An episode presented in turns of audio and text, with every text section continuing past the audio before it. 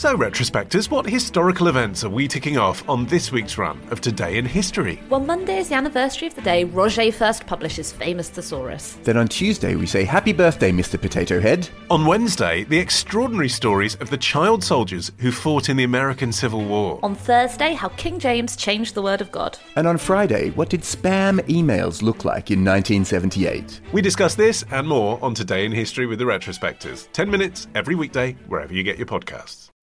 When you need mealtime inspiration, it's worth shopping Kroger, where you'll find over 30,000 mouthwatering choices that excite your inner foodie. And no matter what tasty choice you make, you'll enjoy our everyday low prices, plus extra ways to save, like digital coupons worth over $600 each week. You can also save up to $1 off per gallon at the pump with fuel points. More savings and more inspiring flavors make shopping Kroger worth it every time. Kroger, fresh for everyone. Fuel restrictions apply.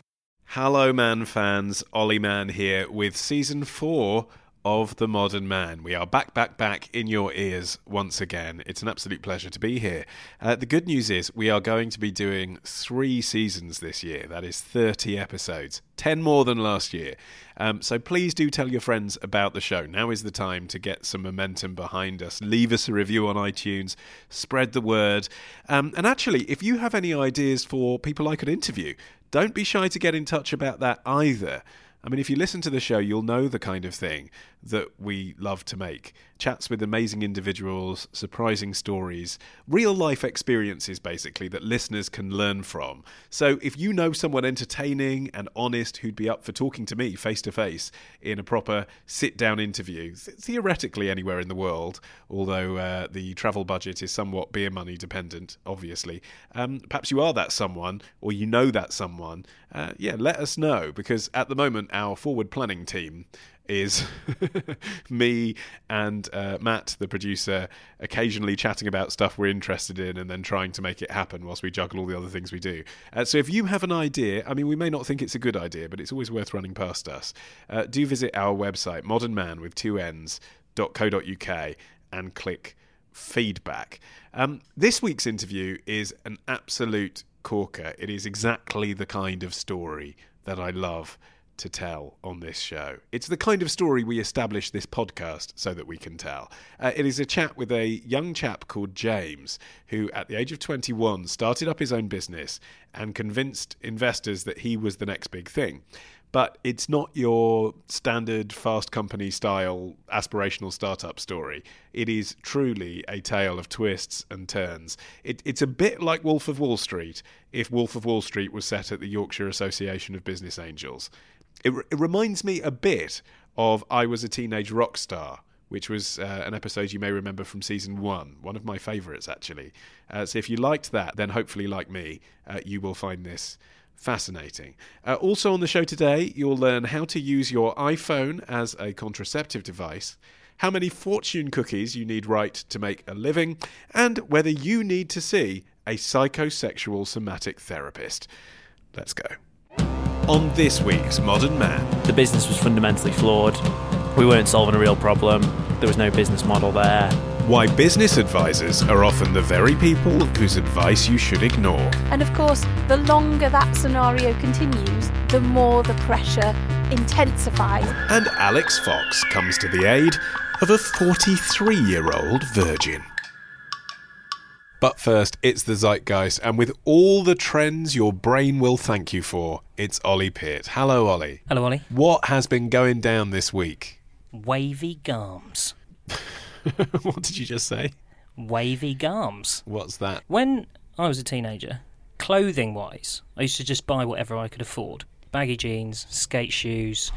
I mean, your fashion style's really evolved now. It hasn't changed much. My God, you're sophisticated now. The jeans are slightly tighter around the uh, crotchal regions, but apart from that, it's essentially the same. And to be clear, that's because you've got a pot belly, not because your penis got enormous. What has happened now, if you look around and you look at teenagers, they are incredibly fashionable. They are superbly sharply dressed. But I guess everyone is slightly more fashionable than they were 20 years ago because of fast fashion, cheap fashion, the internet. Well, it's more than that. It's down to wavy garms. So, wavy garms is street slang for cool clothes. Right. Yeah, Wavy Garms. Okay. It's yeah. wavy. Yeah, yeah. Okay. Right. Basically, it's a Facebook group that was set up by this chap that wanted to create a place where him and his mates could swap clothes. And now it has 70,000 members where people go and buy and sell second-hand vintage clothes, like cool urban streetwear. Okay, but then how do teenagers afford it? It- well, they vary in price from like a quid to like 10,000 quid. They're like, there's some really expensive stuff on there, which is ridiculous. So you can find a bargain if you look around. But because it's a closed group, sort of what you put on there has to be sort of almost approved by them. So if you remember, you can put you can put stuff on, but if you put something on there that's not cool or just deemed uncool, Don't look by- at me when you say this. Anything I put on there would be so cool they wouldn't even know what to do with it. That scarf is highly suspect, and you're wearing it indoors. Uh, this is a snood, and I get compliments for it on the street. So I've tried to join, and they haven't accepted me yet. And there's a waiting list of over seven thousand people at the moment. So are they looking at your age, do you think? Probably. Probably I'm are. 31, Yeah. so they're probably going, oh, he's a bit old Yeah. now. And I don't think I fit in, though, honestly, because the way they describe themselves, check this out, it's like, they say on, on their Facebook page, the only spot to cop the rarest, the latest, the oldest, the boldest, coldest, hardest, meanest, cleanest, duttiest, most righteous bits of clothing money can buy. Duttiest. Yep. So that's why I'm probably outside of their demographic. But these guys are the reason, or part of the reason, that teenagers just look so flippin' sharp, man. Okay, so what you're saying is the trend that perhaps people of my age haven't noticed is Mm-hmm. is that the reason that you might see younger people looking sharper than we did in our day, even though they are wearing, in fact, our clothes 20 Yep. years later, Yep. is because they're trading them with each other through closed Facebook groups. So there's a whole world of stuff going on we don't know about. Exactly. Yeah. Well, I may be old for wavy garms, but I am smoking hot and young for the shops that I go to. When I walk into Edinburgh Woolen Mill, Ollie, let's talk about your other trend for the week. Condoms. Condoms, okay. Forget them. Thing of the past, Ollie. I'd like to add a caveat in there, though, in respect of sexual health campaigners. Right, Do wear a condom, Yes. because otherwise you'll get STIs and you'll have a spotty cock. correct. Um, But There's- don't because what? a contraceptive app. How does it work? You don't put your smartphone up your snatch. No. So this is how it works. You need the app, which is called Natural Cycles. Okay, Uh, so this is for the ladies. This is for the ladies, right? Okay. And what it does is it uh, you you need a thermometer. You don't need just a thermometer. You need a two decimal basal thermometer, and you take your temperature in the morning, and you enter it into the- Orally. Yep. Or up the bum's the same thing. No, it? it's But not. It's probably not. I think there's probably a precise answer to that. It does. It does. No, I reckon. Just say yes. Yes, but right. So you take your temperature and then you enter it into the app, and it's got an incredible algorithm, and I don't understand how it works, and I can't figure it out. That will tell you whether or not you're uh, fertile or not. Meaning, uh, it will give you what they call a red day or a green day. On a green day, you can have unprotected sex and you won't get pregnant. On a red day, you can't. Okay. You see, it's interesting. I mean, I'd feel comfortable with my wife, and I use the example of my wife to discount the STIs problem, hopefully. I would be comfortable with my wife using an app like that to tell us when we're fertile and therefore more likely to get pregnant if the aim is to get pregnant. Yeah. But if the aim is to avoid pregnancy, if it's wrong, you wouldn't be like, oh, yeah, but the app said it was fine. It's just not worth it, is it? Well, this is it. So I kind of one of the biggest questions is whether or not you trust it, right? And I thought, well, I don't think I would, No. but Because it's got to I'm be gonna- based on I'm- average body cycles, and you might not be average. You wouldn't know that until you're up the duff again. Well, there's yeah, there's so many things that could potentially sort of uh, throw it off, if you like. And but they say that the algorithm uh, it, it can calculate and, ca- and account for those kinds of things. And out of a thousand women using it over an extended period, only five will get pregnant. Now, I thought that was awful. I was thinking that's dreadful, but that is better than condoms. That is also better and more efficient than the pill. So it's better. Yeah, but if you use the app Yeah. and then had sex with a condom on a day when you were okay to have sex, Yeah. then you've got the double uh, support there. Yeah, yeah, exactly. That's so, how to do it. So I thought I would ask. So I asked my other half if she would trust it. She was like, "Absolutely no way on earth Do would I not want to it." give birth to your child. Definitely not. yeah, a little version of you running around. Um, Oh, have you heard about the latest toy trends? and I, uh, I asked around a few mates as well, and most of them, in fact, not most of them, all of them said, "Absolutely no way would I trust that." I do actually quite like the idea, though. Uh, what's your third and final trend for the week? Fortune cookies. That's not a new thing. a guy called Donald Lau, who was America's top fortune cookie fortune writer, has quit. Oh, wow. Yeah, he was chief fortune writer at Wonton Foods. Brilliant. I love that that's someone's job. Is the job available? Are they hiring? Actually, they didn't specify, but I suppose so. You've got to be good though, because he, when uh, at his peak, he said that he used to write a hundred a year. And That's then, not many. Do you think you could? Yes, bearing in I- mind yes, they're all for money, I could write one fortune cookie a day, easy. for, th- for thirty years. yeah, I mean, most of them are just bollocks, aren't they? They're just a random collection of words, really.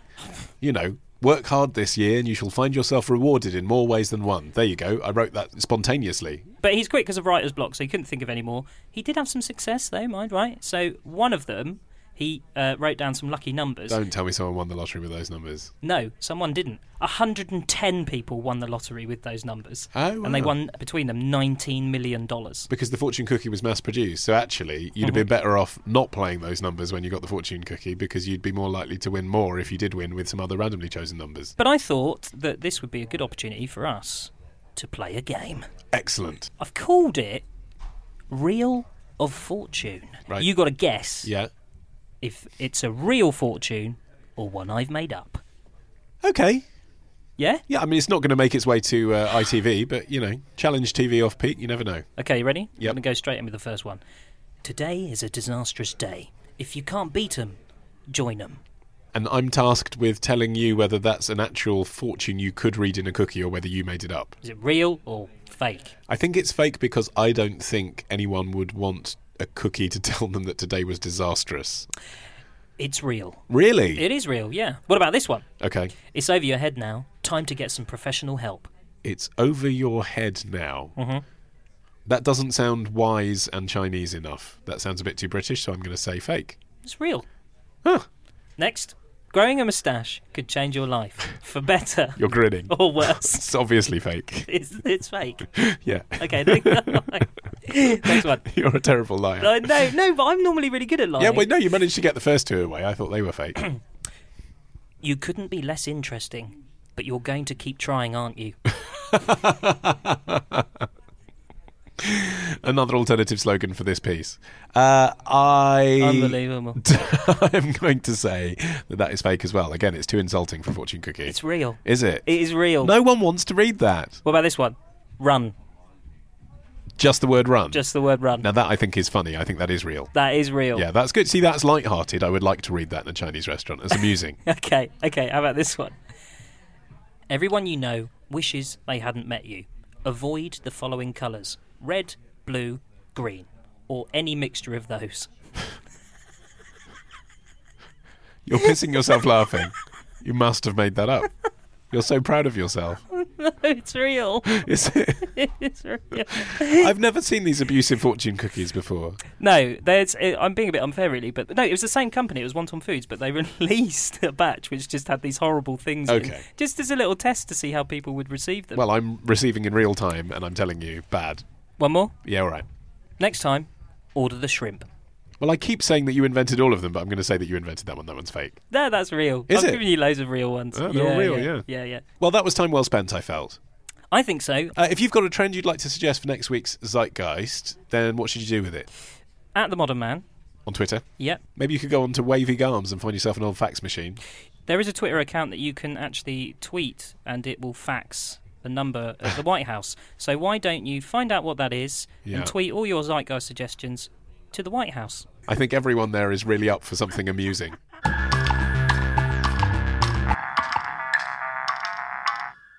Now, are you the next Mark Zuckerberg? I'll be honest, statistically, you're probably not. But you never know, somebody has to be. Why not somebody listening to this right now? Some bright young thing out there with the next big internet idea that is going to disrupt a major sector of our lives and revolutionize communication all over again.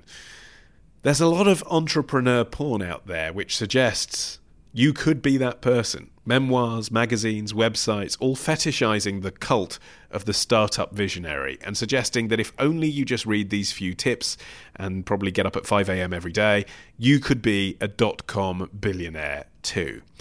If you're committed to the cause from the earliest possible age. But when I travelled to a trendy open plan office in Shoreditch last week to meet startup founder James Routledge, I was faced with a man who claimed he sort of stumbled into it. I never grew up wanting to start my own business. I never really knew what I wanted to do until I went to university in Sheffield and And then I sort of fell into entrepreneurship through meeting George. And he was like very entrepreneurial, like much more of a classic entrepreneur. You know, he, he was selling watches at university. He just like he had that thirst for sort of ideas and and was you know more of a classic sort of entrepreneur on paper. I think. Three days later, me and him are like sitting in our flat together at you know in halls and scheming about what business we would start. And What were the ideas that Um, fell by the wayside? we had first started off with the classic idea that every single student has, which is an app to help you find tickets to nightclubs. So something to do with going out, because that's like the only problem you have and the only thing you do. So that's like that was the first thing. Uh, that was called, that was called Night Finder, and then we had another one. I can't remember the name. It was like Student Starts or something like that, and that was about you know you have those people in lectures or in your class or whatever that were are really diligent you know, really hard working. They write up all the notes, they do all the revision, they write these great, mass, you know, really highlighted pages of revision and whatnot. Yeah, the people who are actually doing their degrees Yeah, the degrees people who properly are actually instead doing of their degrees planning properly. business ideas. Yeah. so we were going to see if those people would give their notes to us and we could sell them to everyone else. So like selling other people's notes. For, So, so plagiarism, yeah, voluntary plagiarism. Yeah, yeah. These are all just like brainstorm ideas, so we didn't actually do anything with any of these. Then we dropped onto the one we actually ran with, which was called Match Chat. For some reason, we thought it was a problem that it was hard to talk about football online, or there was no one destination to talk about the match. It's obviously looking back that there really is. You know, there's thousands and thousands of, of football blogs. You've obviously got Twitter, Facebook, WhatsApp, whatever, where people talk about football all day long. But we we decided there wasn't this one central destination to have a conversation around the match. This app or this website would pull in all the statistics around the game, the score, who'd scored. We would pull in all the, the social feeds and tweets and the Facebook comments, centralize it around the game. Okay, but you did, I guess, go looking for a problem you could provide a solution for. We did, and yeah, that was yeah. the best you could come up with at the time. Yeah, we Probably- just probably was the best out of the nightclub idea. Yeah, prob probably, probably. I mean, we were just like you said because we were just looking for something. I was so bored at uni.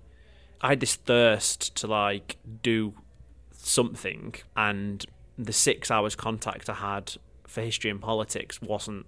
I wasn't getting my fix basically. So we searched for a problem to solve and a business to start, which I know now is is not really the right way to start a business. You know, you, you want to have a, a passion or a, a problem that's a real pain for you for you personally that you then go on to solve. But we we didn't have that. We just wanted to start something, and Match Chat was the thing. You Okay, know, that so- was the first thing that got there. H- how did you go about doing that? We did the social network thing and, and met a couple of guys from the computer science department who ended up founding the business with us, Stefan and Nabil.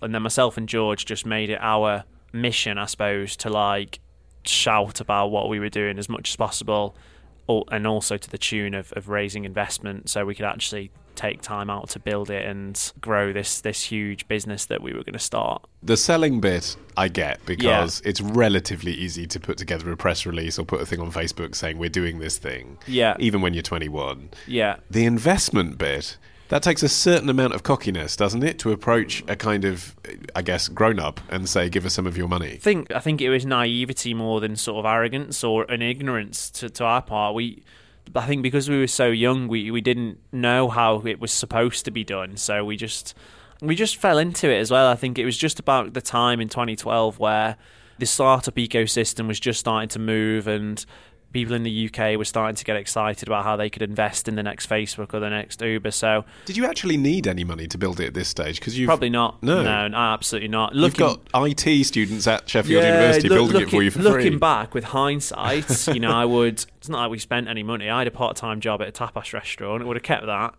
and then in a spare time, built this little side project.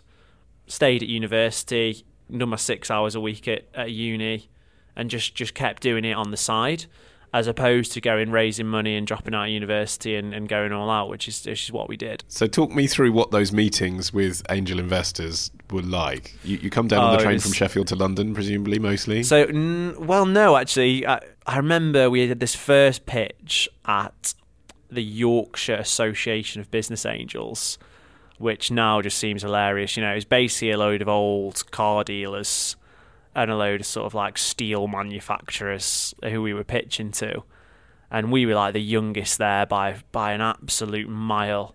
I mean, I remember we met this guy who had this like canal boat business, and he was going to put us in touch to his mate who like had just sold some like yeah, like some manufacturing warehouse or something like that. You know, proper old school bricks and mortar guys.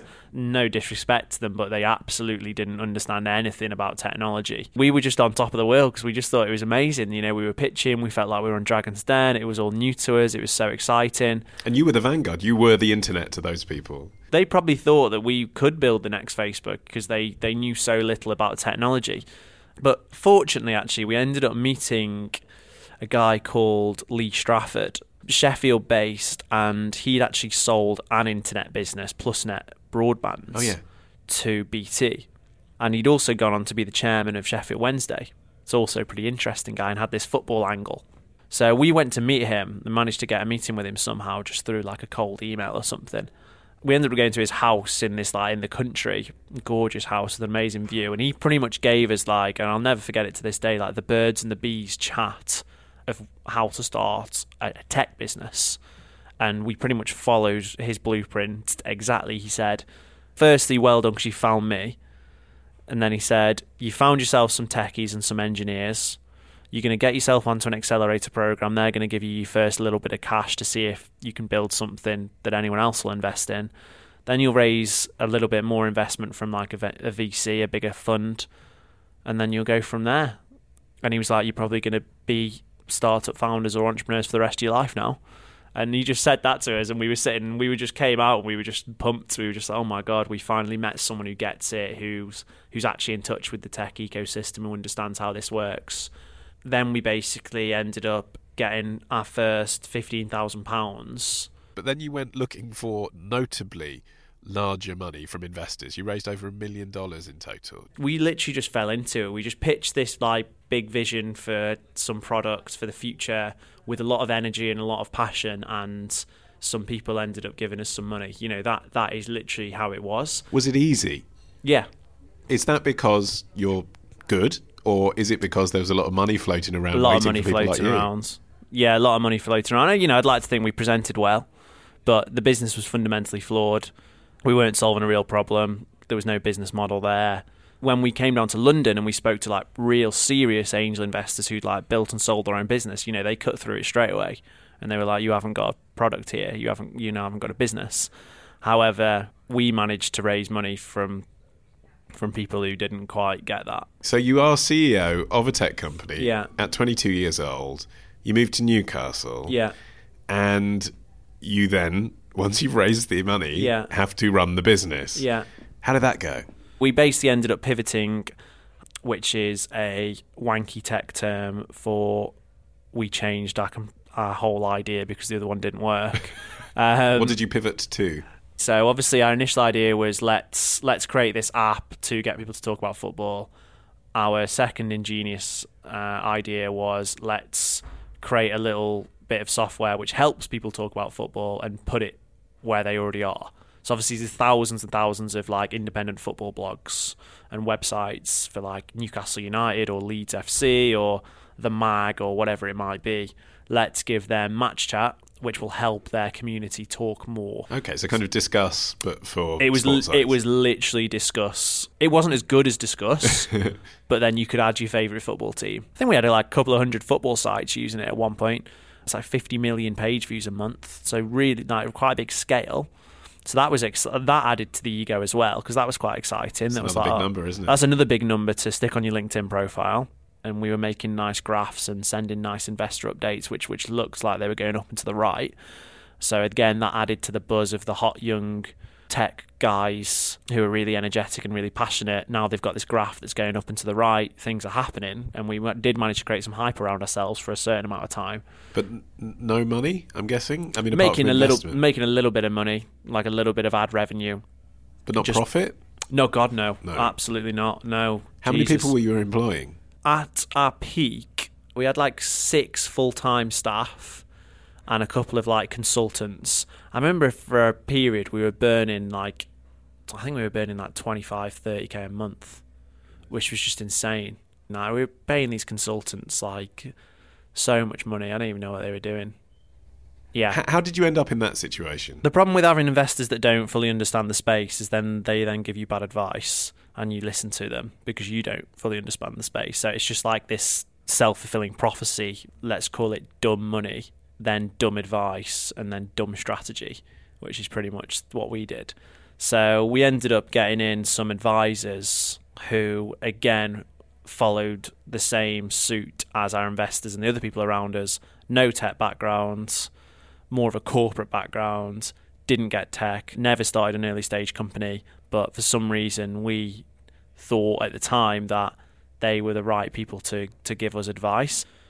About two years in, we were about to raise a little bit more money to keep us going. How much money were you at at this point? So we'd already raised about 300k, and we were going to raise another 250 to give us another like year, 18 months to kind of figure it out. George was going to leave the business as well. You know, he'd sensed that it wasn't going in the right direction. He wanted to leave.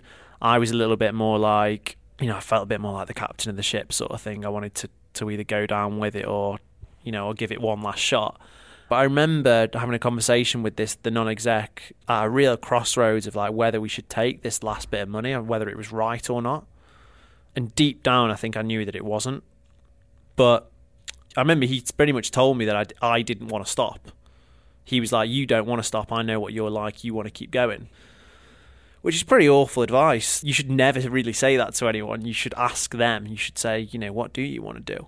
But unfortunately, because he was incentivized by sort of having shares in the business as opposed to being incentivized for my well-being or my welfare or for me as an individual then I was I listened to him and we just carried on.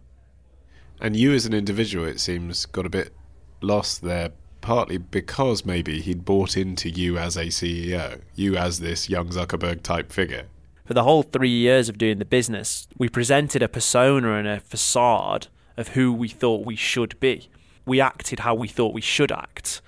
And should was defined by the blogs we would read, you know, the TechCrunch articles we would read. And there is an absolute saturation of that in the market. Oh, I mean, it's just regurgitated crap. Like, it's all the same stuff. It's all the same knowledge just getting repackaged. So, what's an example of, I guess, a kind of mentor myth that you see repackaged mm. on, on TechCrunch on Fast Company on those kind of websites that say this is how you should behave as a CEO that actually you think is I think bullshit. it's that it's that classic sort of hustle mentality of you know 18 hour days no sleep sell sell sell pitch pitch pitch. You have to work insanely long hours and everything's a rush and you have to move fast and you have to hustle hard and sell. In the, the tech startup ecosystem in particular that that culture's dangerous and that success is complete dedication to your cause. Yeah, you know, it's not an overnight success. You have to work for five years, hard graft, and you can't have a relationship, you can't have a family. You have to be solely committed to your, your business. What did your family make of what you were doing? My parents, well, they always did a fantastic job of supporting me. Never said, you know, don't do that, don't do this. They just supported me. You know, I think if I'd have said I want to leave, you need to be a bin man, I think they would have supported me, to be honest, which is which is amazing. But they always did they understand me. it? I don't think they understood the business and what I was doing. Did you share with them that you thought it was a doomed business plan? No, that it was built on air. no, no, I didn't share with anyone that, that I thought it was doomed. Really, I mean, because I just kept up the the front of things are going great. So I didn't share with anyone, not even family, friends, anyone, like literally anyone. So you've got this double life going on. You've got consultants who you're paying to give you advice, but you can't be honest with them about how you actually feel about it. Yeah, the way I actually see it's funny you say double life. When I look back on this period now, I almost see that I had two like a personality split. I almost had this this front who was trying to be the founder and CEO of this technology company, raising investment, and then there was the real me that was inside, very isolated, very alone, worried about what the future held, a little bit lost, confused. So yeah, very much had a double life going on.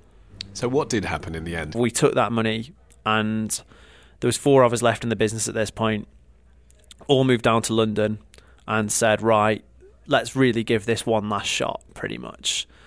And that's, you know, we really worked hard for six months. You know, we really went at it. We released loads of great products that were well built, but it got about six months in and nothing had moved. So we went to Brighton for the weekend and just probably for the first time in a long time, just, you know, really sort of reflected on where we were, what we wanted. But when we came back, my head was a lot clearer. And it just clicked for me that it was all wrong. I'd finally just had that moment of like, James, what the fuck are you doing? Within two months, we we were making moves to, to liquidate the company. So within a month after having that sort of moment of euphoria, I would moved out of London. I was living back with my parents. I was doing the odd Skype call in the day with our investors to sort out the liquidation process and, and selling off the assets, and and that was it.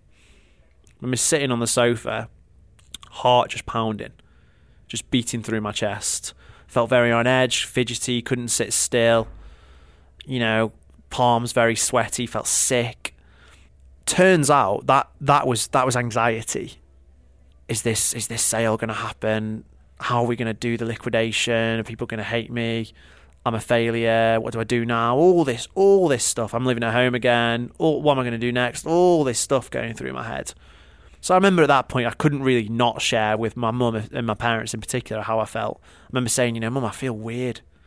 My heart feels like it's pounding. I remember getting my mum to check my pulse. I was like, is, is my because she's a nurse. She was like, yeah, it's fine. It's like it feels like it's beating through my chest. She was like, you're probably stressed. I was like, yeah, I think I am. But then I would say like, no, nah, I'm not though. I'm fine. This is, this is, you know, this is the right decision for the business. This is good. You know, I would always put this still, still selling everything almost, still putting a spin on everything. I was in particularly very stressed out about the, the, the conversations I was needing to have with with our investors. Not six months ago had we told them that we wanted to raise money, and six months later we were wanting to give it them back. And it got to the point where I was having panic attacks. So I'd wake up in the middle of the night, heart pounding, sweating. I remember even just googling my symptoms: sweaty palms, dry mouth, knot stomach, panic attacks I'm googling that symptoms, and you know when you Google these things, a lot of like mental health charities crop up on on on Google paid search, and so I remember looking into counselling and therapy. Still not not told anyone around me. I remember looking to go and see a therapist, and just being like, I don't understand why I would pay sixty quid to talk to someone for an hour. It doesn't. I don't get it and it, their site was rank like it was like some WordPress dot Wix site or something, you know, that was done in like Times New Roman. I was like, I don't want to go and speak to like, this person. That's such a millennial way to decide. I was, yeah, I was just like, I was like, I can't go and speak to that. It just doesn't feel right. Because you hear a lot, don't you? People say, "Oh, mental health is stigmatized," and I mm. kind of think. Is it really? Because you hear so much about it these days. People yeah. are much more open about mental health. And yet, what you're describing is okay, it might be easier to diagnose. Yeah. But you still feel like you're ill. You still feel I, like you need I to don't, be treated. I don't think what I've just described is the stigma on mental health. I think what I've just described is a complete lack of awareness and understanding and education on what mental health actually is. I didn't know what was going on in my own head or in my own body. If I get a cold and I start to get a blocked nose and a sore throat, I know that that's a cold. So I go to the shop and I buy some paracetamol and two litres of orange juice and I rest and I, I, feel better eventually. If I start to feel anxious and I get sweaty palms and a knot in my stomach and a dry mouth and I just feel shit, I got a clue what to do. I didn't know what was going on. I meant more that if a lot of mental health charities come up, yeah, there's a feeling that there's something wrong with you rather yes. than yeah, yeah, exactly. This so is a normal thing to happen. I didn't want to make, I didn't want to accept internally in my own head that I was struggling with anxiety or suffering from anxiety because I didn't want to admit that I was suffering and I didn't want to admit that I had a problem or that I was ill or that I was weak. I don't want to say that about myself. I'm not that's not me. I'm not that kind of person. I don't want to do that. So when I am seeing like charities and you know, people talking about illness and all this dark, negative, scary stuff, I don't want to admit that and go down that path because then I'm going to think that I'm ill, and I don't want to be ill. And basically, I suppose this is a bit of an entrepreneurial trait of a an all or nothing. I then went from speaking to absolutely nobody to then being Mr. Open, Mr. Authentic, and Mr. Vulnerable in 2016, my New Year's resolution was to be more open. So I pretty much went on this rampage of openness and was like, right, I'm going to just tell everyone like how I'm feeling or how I've been feeling. And I'm going to tell everyone my story. You wrote a blog post, didn't you? I did. So that culminated in February last year of me writing a blog post called Mental Health in Startups. It felt like I was coming out. That's how it felt as as someone who had mental health. Yeah. And that's how that blog post felt. And it was, you know, it was. I'm really proud of that piece. Like it was real raw. It was, it was. I think it was well, well written. It's very honest. I read it this it morning. was, it was very from the heart. What was the reaction from the tech community? Insane, absolutely insane. My phone was going off for three for a week straight. Got 500 emails off the back of that post from people I'd never met before. I felt like I touched a nerve massively, and I felt like I touched on a real big problem, which basically was this perception of mental health. Was the fact that nobody wants to talk about mental health because it's perceived as weak. And finally, you had a problem you were passionate about that needed a solution. Absolutely, and, and I'd found uh, not just a problem that I'd really passionate about, that I'd felt personally, you know, in, in my heart, but a big problem, like a real problem that, that had meaning and gravitas to it, you know, that felt like it was actually going to make a difference, which was everything I'd been searching for. And ultimately, this experience is what then led to your current project. So we're sitting at the moment in the headquarters of your The new HQ. startup, Yeah. yes, Yeah. uh, which is called Sanctus. Yeah. You're still working with George. I, oh, yeah, I am, yeah. You're wearing the branded sweatshirt as Yeah, we speak. always, Tell yeah. us about that. So I never set out to start a business. Ge- genuinely, I honestly mean that. You know, hand on heart, I do mean that. I set out on this sort of one man crusade initially to change the perception of mental health from negative to positive, with a big vision that one day we might go to a, a mental health gym just like we would go to a physical gym. So we would train and treat our mental health just like we do our physical health. So one day I just had this vision that was just like, right, I want to put a mental health gym on the high street, a place where we receive coaching, we do meditation, we do workshops on our mental health, just like we would go to the gym and lift weights to get bigger biceps or get a six pack. A place that doesn't feel like you're seeing a therapist or a charity. Absolutely not. A place that feels, again, a place that you're proud to go. It feels normal, it feels relatable, it feels accessible. You know, you feel strong from going there. You don't feel weak. It's empowering, it's liberating. And whilst you're building up momentum, you've been doing some mentoring yourself. When you talk to people who remind you of you, Yeah. what's the one thing you really, really want to get into their heads? Oh, good question. I don't, I don't know what to do or what to say when you see someone going down a path that you think that they shouldn't go down. Because unfortunately, I think humans learn best when they get hurt. And I think for me, I don't know, but my guess is that if two years ago you'd have sat me down and you said, James, this is going to happen, you're going to burn out, you're not working on the right thing, you're not passionate about this, I don't think I'd have listened to you. And I think I needed I think I needed to learn. I think I needed to go through that pain myself to learn.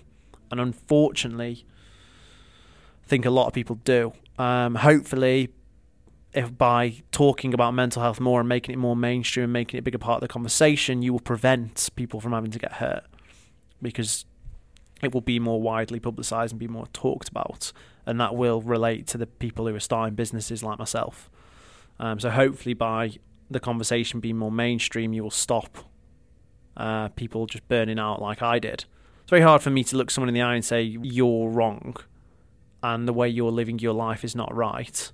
That's that people don't respond very well to that. They just get defensive. No, it's just giving them an environment where they can come to that realization themselves. Absolutely, which is what Sanctus is trying to do. James Routledge. And if you'd like to find out more about what Sanctus is trying to do, uh, why not subscribe to James's weekly newsletter? It comes out every Tuesday, all the best things do, uh, and you can subscribe to that at sanctus.io.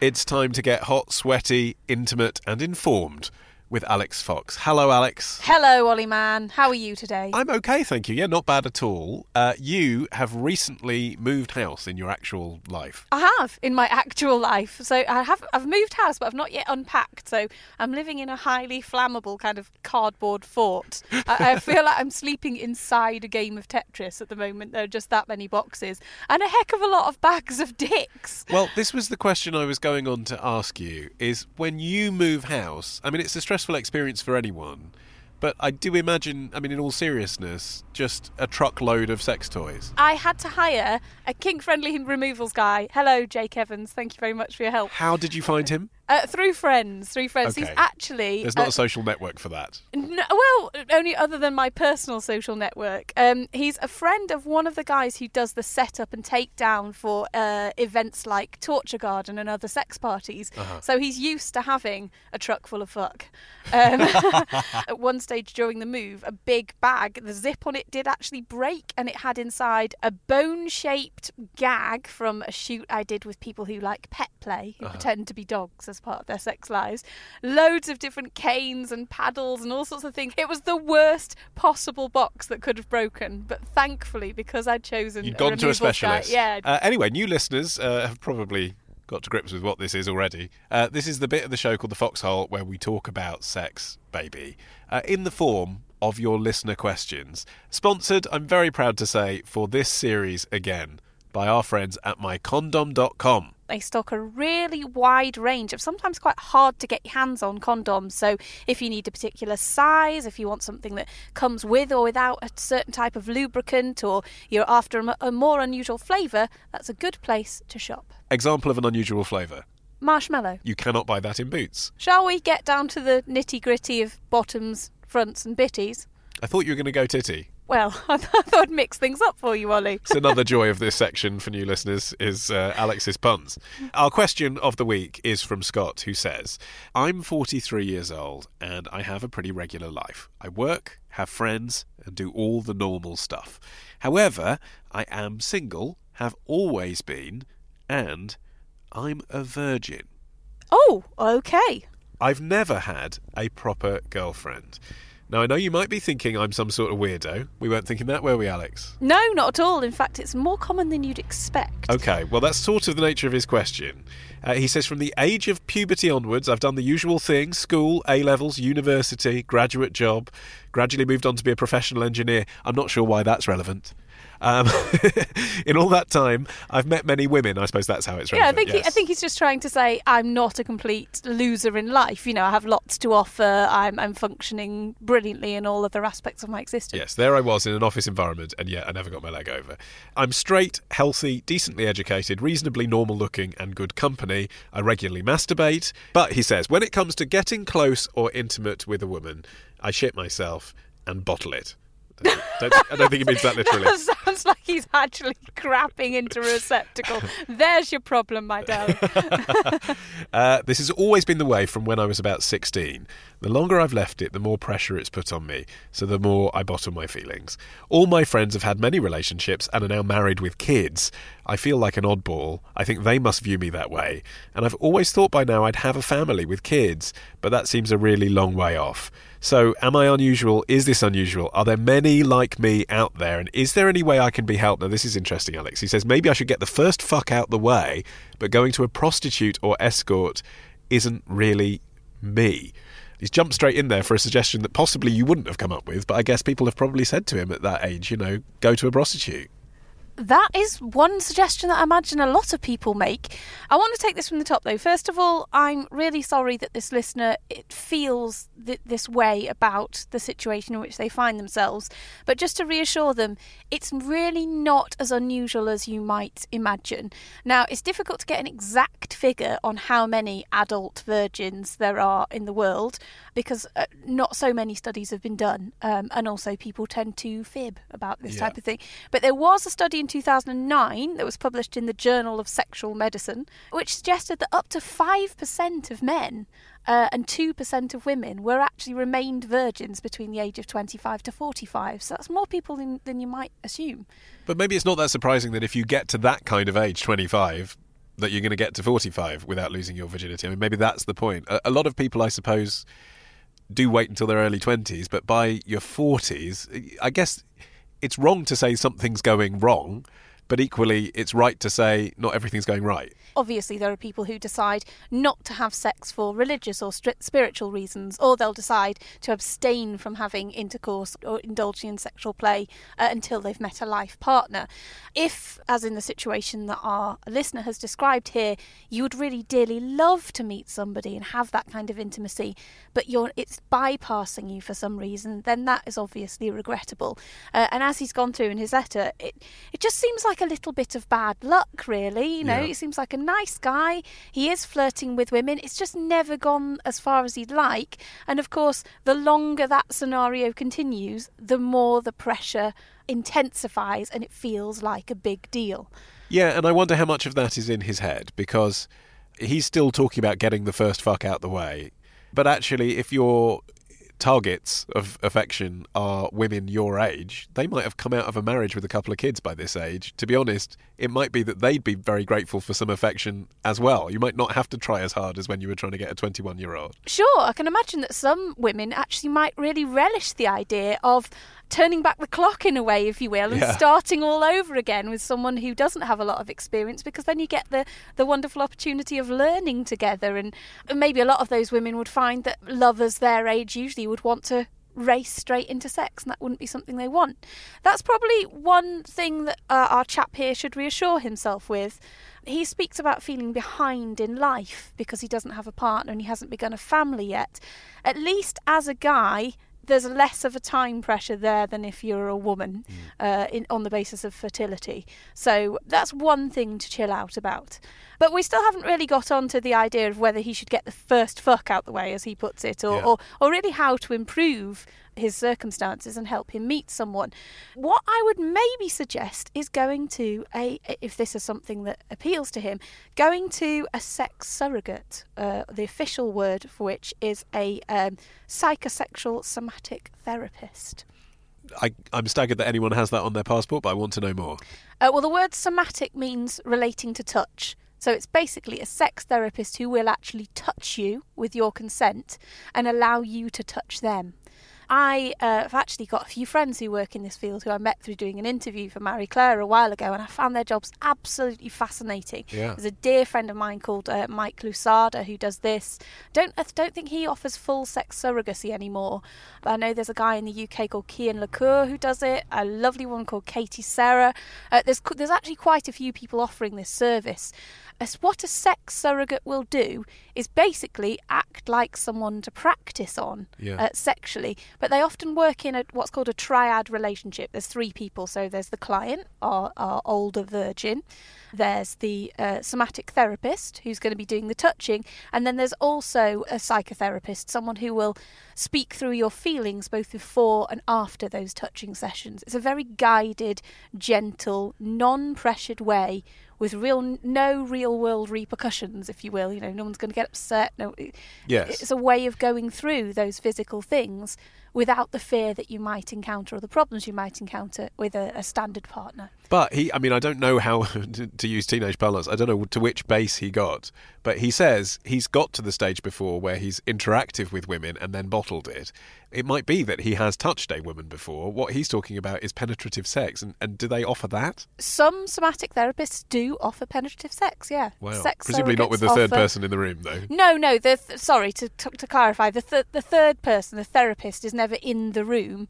You have separate sessions with them, so that to make sure that you feel mentally okay about what's happening as you go go along. Because as you've said, a lot of the problems here are likely to be in this person's mind. It's not just a physical, not just a bodily issue that we have here. It's about confidence, it's about perhaps breaking down some of the situations he's found himself in historically, which are uh, maybe haunting him when, when the time comes with new partners, you know, that are spooking him out. I would really encourage looking into that. If you want to find a reliably trained psychosexual somatic therapist, there's actually an association called ACES. They're the Association of Somatic and Integrative Sexologists. Integrative meaning uh, combining several therapies. One word of warning it's not cheap, as you can imagine. But often these therapists work on a sliding scale. So if our listener is someone who doesn't have a whole lot of cashish, he still may be able to get this kind of help at an affordable price. That is absolutely fascinating. Other than that, all I can really say is keep meeting people, keep talking to people, and try and find ways of uh, feeling more confident and less nervous. But at this point in his life, it does sound like uh, a little bit of additional support there might might hurry the process along. Yeah. You know. I agree. Uh, if you have a question for next week's edition of The Foxhole, we would love to hear it. Take your hand off your dick, put on your mouse, and click. Do wash your hands first. Hygiene, always top of the list. Uh, head over to modernmann, M-A-N-N.co.uk and click on the feedback form to send me your questions. And if you've been inspired to buy yourself some discount contraceptives, we cannot recommend highly enough our friends at mycondom.com, but we have a special discount code for you. When you get to the checkout, Type in Foxhole, F-O-X-H-O-L-E, and you'll get a whole 15% off. And with that, another season premiere of The Modern Mann has nearly reached an end. If you enjoyed it, please do support the show by buying us a beer. Just click Beer Money on our website or by posting us a review. That's free at itunes.com slash M-A-N-N. Every review on iTunes helps us gain visibility, climb the charts, attract more listeners, and of course, it gives you the thrill of potentially becoming a Manbassador. Dobbo in Vietnam uh, claims we stole his idea for a podcast, but anyway, Dobbo, you did so in the form of a five star review on iTunes. So I am honoured to anoint you Manbassador for Vietnam. Congratulations. Our theme music is by Django Django from their debut album. Go and listen, it's lovely. And this is the new track by German singer Drangsal. It's called Allan Align, and it's out now on Caroline Records. I've been Olly Mann, the producer Matt Hill, and we'll see you next Tuesday.